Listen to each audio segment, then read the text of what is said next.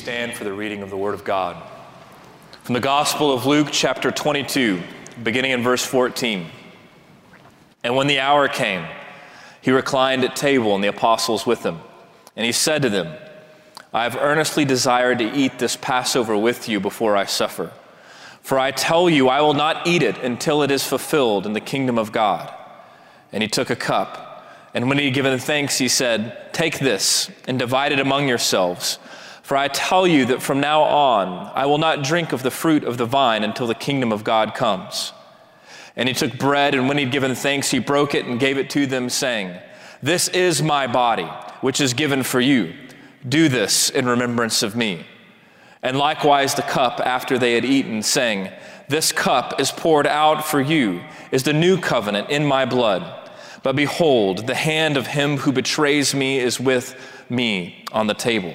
For the Son of Man goes, as it has been determined, but woe to that man by whom he is betrayed. And they began to question one another, which of them it could be who is going to do this. This is the word of the Lord. Please be seated. The Gospel of Luke begins in a much different way than the other Gospels. Luke begins his gospel in this way. This is what he says. He says, Inasmuch as many have undertaken to compile a narrative of the things which have been accomplished among us, just as those who were from the beginning were eyewitnesses and ministers of the word that have delivered to, to us. It seemed good to me also, having followed all things closely for some time past, to write an orderly account to you, O excellent Theophilus that you may have certainty concerning the things you have been taught. Now, Luke begins differently because Luke is a little bit like you and I. He wasn't there. He was a second generation Christian, second generation built upon the eyewitness testimony of those who had gone before him. The entire Gospel of Luke is a collection, a collection of eyewitness testimony testimony that Luke collected in order to pass on the gospel of Jesus Christ from generation to generation to generation. And today we begin our Holy Week series through the Gospel of Luke. And in doing so, we will look at these eyewitness accounts. We recognize that while we were not there, many have gone before us who saw the cross of Christ with their own eyes who saw the empty tomb with their own eyes, who saw the risen Christ with their own eyes. And their stories today are our own stories as well. Richard Bauckham, in a great book that I absolutely recommend to you called Jesus and the Eyewitnesses, he says this about eyewitness testimony. He says, Eyewitnesses offer us insider knowledge from involved participants they offer us engaged interpretation, for in testimony, fact and meaning co-inhere. Witnesses who give testimony do so with conviction of significance that requires to be told. In other words, eyewitness testimony is important to us, not just so that we could have certainty, as Luke said to Theophilus, not just so we could know that this actually really did happen that these events that we are about to talk about throughout this week are true events. But that through the eyes of these witnesses, we begin to see that this story is our story. That as we rehearse these events this week, it's not just that we're going back and remembering, but we are reenacting the cross and the resurrection for ourselves, and we are realizing that this has deep meaning and deep significance. And though we are separated by centuries, the gospel, the death and resurrection of Jesus Christ, has just as much meaning for us today as it did 2,000 years ago. And so, briefly today, I want to look at three types of witnesses that we see at the cross.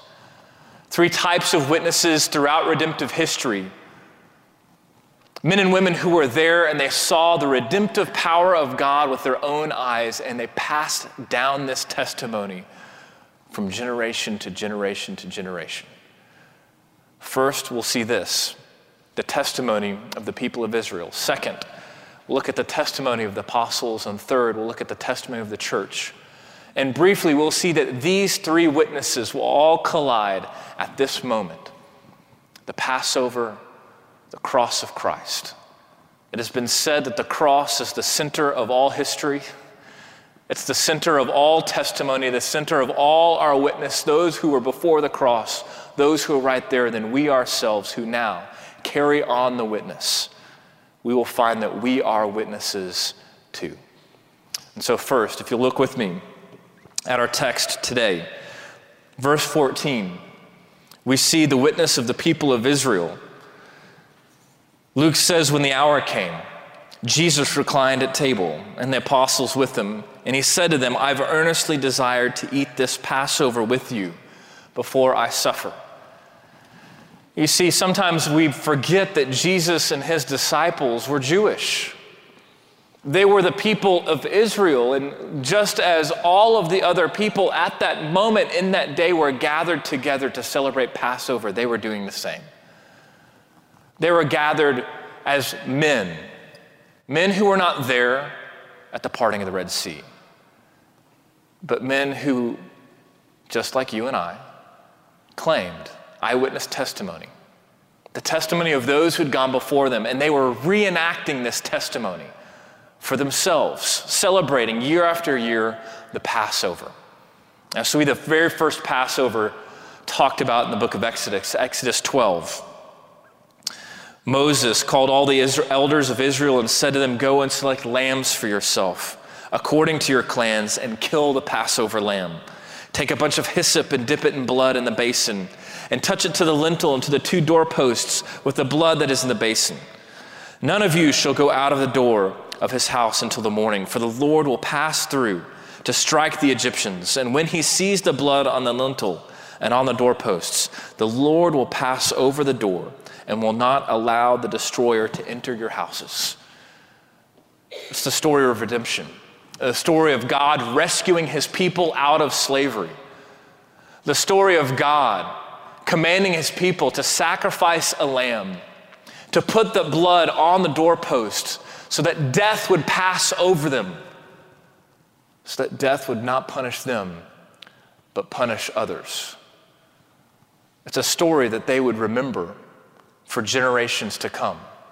Every single year, year after year after year, the people of Israel would remember. They would celebrate. They would reenact the Passover. Why? to remember that though they were not there, that story of redemption was their own. It was even commanded, we see this again in the book of Exodus you shall observe this rite as a statute for you and for your sons forever. When you come to the land that the Lord gave you, as he promised, you shall keep this Passover service. And when your children say to you, What do you mean by this service? You shall say, It is the sacrifice of the Lord's Passover. They remembered, they practiced. And so here's Jesus and his disciples. They've gathered together to look back on the witness, the ancient people of Israel, that God had redeemed them, that he had rescued them with his strong and mighty, powerful, redemptive arm. He had brought them out of slavery, and they had gathered together in this moment with the rest of God's people to remember that if God saved us then, He can save us now. They stood on the eyewitness testimony of those who had gone before. But in this moment, they were becoming witnesses themselves. The second group of witnesses we see here, the apostles. Look with me, verse 19. It says, When he took bread, this is Jesus, he gave thanks and he broke it. He gave it to them, saying, This is my body which is given for you. Do this in remembrance of me. And likewise, the cup after he had eaten, saying, This cup that is poured out for you is the new covenant in my blood. In this moment, not only were the apostles remembering the witness testimony of those who'd gone before, but they were becoming witnesses themselves. These past three years, they had seen Jesus perform miracles to do unbelievable things and to teach in ways they had never heard before. And here Jesus was celebrating Passover in a way they had never experienced. You see, it was customary for the leader of that house, whatever house you were in that was celebrating Passover, the head of that household would take unleavened bread and would take wine. And through those two Passover elements, they would remember all that had God had done in redeeming them from slavery. And yet, here Jesus is, and he's practicing it completely different. He is turning the Passover elements on their head. And this is what he says. Verse 19, as he takes the bread, he says, This is my body given for you. Do this in remembrance, not of the Passover, but of me. And again, he takes the cup, the wine, and again, rather than saying we're doing this in order to remember God's redempting, redemptive for all of God's people before, no, we are remembering now, seeing that God is redeeming us right now in this moment. Jesus, Jesus is saying, we don't remember a lamb that was slain many years ago. Today, we are celebrating that I am the Passover lamb. This is my blood shed in the new covenant for you, Jesus says. And in that moment, the apostles became witnesses. The changing of all history, that Jesus is the Passover lamb. In Isaiah 53, Isaiah prophesied, He was oppressed, He was afflicted, He did not open His mouth, He was like a lamb led to slaughter. John the Baptist, and seeing Jesus, said, Behold, the Lamb of God who has come to take away the sin of the world. Peter, in his first letter, says this that we have been ransomed from our sin, not with perishable things such as silver or gold, but with the precious blood of Christ, like that of a lamb without blemish or spot. Paul, 1 Corinthians 5 says that Christ is our Passover lamb. And so this Thursday, we'll gather together, Maundy, Thursday. We will celebrate communion together, and we will say that Christ, our Passover lamb, was sacrificed for us. When we celebrate communion, we are looking back on the eyewitness testimony of the apostles who were there who heard Jesus say, This is my body and this is my blood, given for you. I am the Passover lamb. I died once and for all, and my blood has been shed for you so that you now can be redeemed from slavery. And so, the last set of witnesses this morning that I want you to know about, not only today, but throughout this week, is the witness of the church the witness of you and me. Look with me, verse 16. Jesus says, For I tell you, I will not eat the Passover until it is fulfilled in the kingdom of God. Now, you might pass over this verse if you're not careful, because Jesus is saying something incredibly profound that we might miss. He's saying that he is not going to celebrate Passover again until the kingdom of God is fulfilled. And you might think, well, I thought right now in this moment the Passover was being fulfilled. I thought Jesus on the cross fulfilled the Passover. But no, Jesus is saying, I am not going to even taste the fruit of the vine until the kingdom of God is fulfilled. In other words, Jesus is saying, there is a greater Passover to come. And now the witnesses are not the ancient people of Israel. The witnesses aren't even the apostles. But the witnesses are you and me, the church of Jesus Christ. Revelation chapter 5 tells us between the throne and the four living creatures among the elders, I saw a lamb standing as though it had been slain, with seven horns and seven eyes and seven spirits of God sent out about all the earth. And he went and he took a scroll in his right hand, and he was seated on the throne. And when he had taken the scroll, the four living creatures and the 24 elders fell down before the Lamb, each holding a harp and golden bowls of incense the prayers of the saints, and they sang a new song. Worthy are you to take the scroll, to open its seals, for you were slain, and by your blood you ransomed people for God from every tribe and language and people and nation. The church of Jesus Christ today is the eyewitness testimony that Christ was sacrificed for us. And just as God redeemed his people from slavery from Egypt, just as God rose his son Jesus Christ from the dead, God is now at work powerfully in you and in me. And he is bringing redemption to bear in our very own lives.